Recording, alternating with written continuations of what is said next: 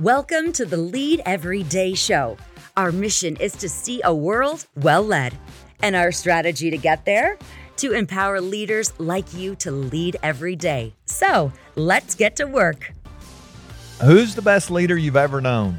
It's what I've been thinking about the last few days as I've as I've contemplated this question of how to become a better leader.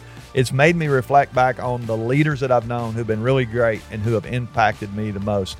Welcome to the Lead Every Day show. I'm Randy Gravitt. And I'm Mark Miller. We're glad you're joined us today. We've unpacked the first piece of the operating system that we have created for leaders everywhere last week when we we introduced the idea of becoming a better leader. And today I'm thinking about some great leaders that we've known. They've had huge impact on our lives. It's pretty cool. You got to be around a really great leader, Mark, in Truett Cathy. Yes. Uh, Tell us a little bit about Truett. Well, for those that don't know, Truett is the founder of Chick Fil A, and and maybe even uh, equally as impressive, he invented the chicken sandwich. It's amazing. I, I mean, mean, think what, about that. It's pretty cool. He invented the chicken sandwich. Yeah. And I had the privilege. Um, to actually interview with Truett. Just a quick, quick story. I started my Chick fil A career working in one of the local Chick fil A restaurants, and I was awful. I was awful. I, I felt like I was going to be fired. You almost got fired, right? well, I felt like I was going to be fired every day.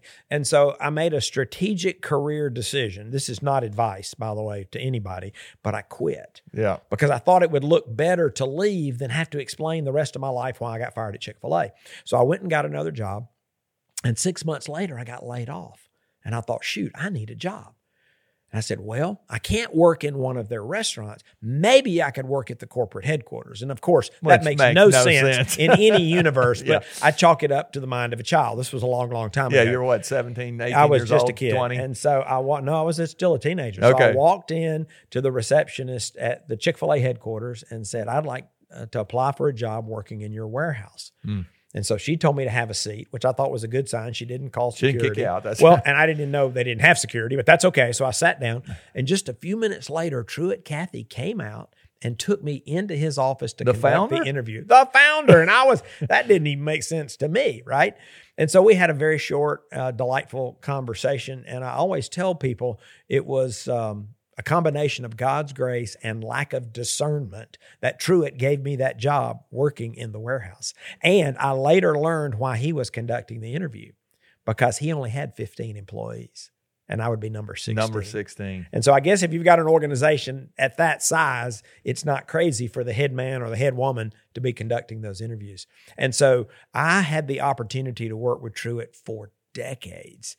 And um, yeah, he was an amazing leader. Yeah, and so when you think about Truett, and I think about some of the great leaders I've been around, that, that go. Let's go back to what you, you actually talked about last week. You alluded to the to the iceberg. Uh, yes, we, we, talked about having a definition of what is a lead. Like when you think about the leader that you want to be, it's interesting. We think about the iceberg, and I know I noticed we got the uh, picture here from Antarctica. You went you went there. You saw, probably saw some icebergs while you were there. We saw a lot of icebergs. That's actually why I went. Yeah, because I'd been talking about icebergs for decades, and I said I need to go see. You got to go things. see some. So I told my family I was going. I said, "Y'all want to go?" And of course, they all said yes. So we had a, a tremendous family uh, adventure. Did you do Antarctica. the polar plunge? You, you we any? did do a polar plunge. Okay, that's we good. did. Yeah, you, you we got, did. Yeah, that's that's kind of crazy. It is yeah. crazy. Yeah. So probably won't do that again. So I think about the iceberg. I mean, I, I grew up about the same time you did, and and. uh I was in fifth grade as well, and we didn't have a lot of icebergs in my little hometown. But we, my wife and I, went to Alaska. We didn't make it to Antarctica, but we went to Alaska,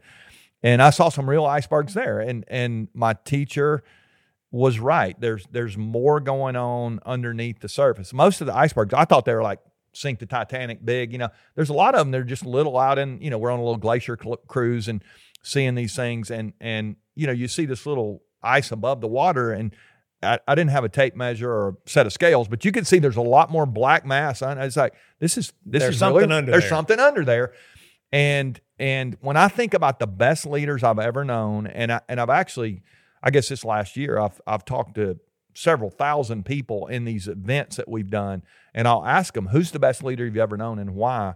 And it's incredible when I ask the question, it was it their character or their skills? It's it's almost a hundred percent will say it was it wasn't their ability to lead a meeting or build a team or solve a problem. It actually was their character. It was their their their belief in me, their loyalty, their integrity. I mean, all these. Eh, these yeah, that's what brings them to mind. But my bet is they also had skills. these- well, I, and and I and I always ask them, you know, on the heels of that, I'll say, how many of them were also skilled? And they're they're all the hands go up. They wouldn't made the list. Right. You know, think about the best leader you've ever known. It, it you, you don't It- go. It's actually both. It's actually both, but it is that that character piece.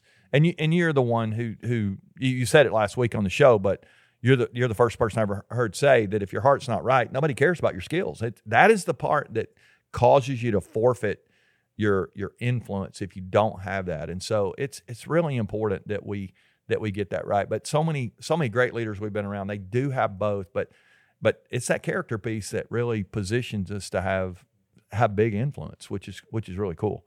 so we're going to devote the weeks and months and years to come helping leaders develop both Yeah, it, the skills and the heart. yeah, yeah, to try to help people become a better. And we're gonna we're gonna focus on it these next few days. Just we're gonna begin to unpack some of that. We're gonna actually give a little foreshadowing to uncommon greatness tomorrow, which will be cool. Here's what I would encourage you to do today as we as we wrap this up. This idea of of who's the best leader you've known. When when the people around you, if if I ask them who's the best leader you've ever known, would you come to mind? Would you come? Would you make anybody's list? I think you can. But I know they can. I, I know they can. I know they can too. I, I know you. I know you can too. I, I think it's so important for us to to focus on becoming a better leader, not just settle for who we are. Now, here's what I want. I want to ask you to do today. There's there's an old quote somebody shared with me years ago. Those who drink the water should never forget those who dug the well. You won't be able to to uh, thank Truett at this point. I mean, you can't. You can't. You but you can remember the well that he dug, and you drank pretty deeply out of out of a, a, a good life that he lived and, and and he lived that way. Some of you who are listening, you have an opportunity to go back and thank the leader, the best leader you've ever known. Maybe it was a teacher, uh, maybe it was a coach, a band director, a, a somebody in community college. You had a history professor, or you played for somebody. Your first business leader. Maybe it's your boss right now. Maybe it's it's the person you report to uh, in your in your last job. I don't know. But when you begin to think about who's the best leader you've ever known, if you have a chance to go back and thank them, I encourage you to do that. Remind them, hey, you made an investment in me, and I wouldn't be where I am if it weren't for you. I think that's that's a powerful uh, opportunity we have for some of us. Some of the leaders that my best leaders I've known, they're they're not here anymore, and I can't. But I can thank them with the way I live, like you've you've done so with Truett. And, and so we want to encourage you to think about that, but also want to encourage you to think about what would you have to do? What would you what would you need to do? What changes would you need to make to become a leader that others want to follow?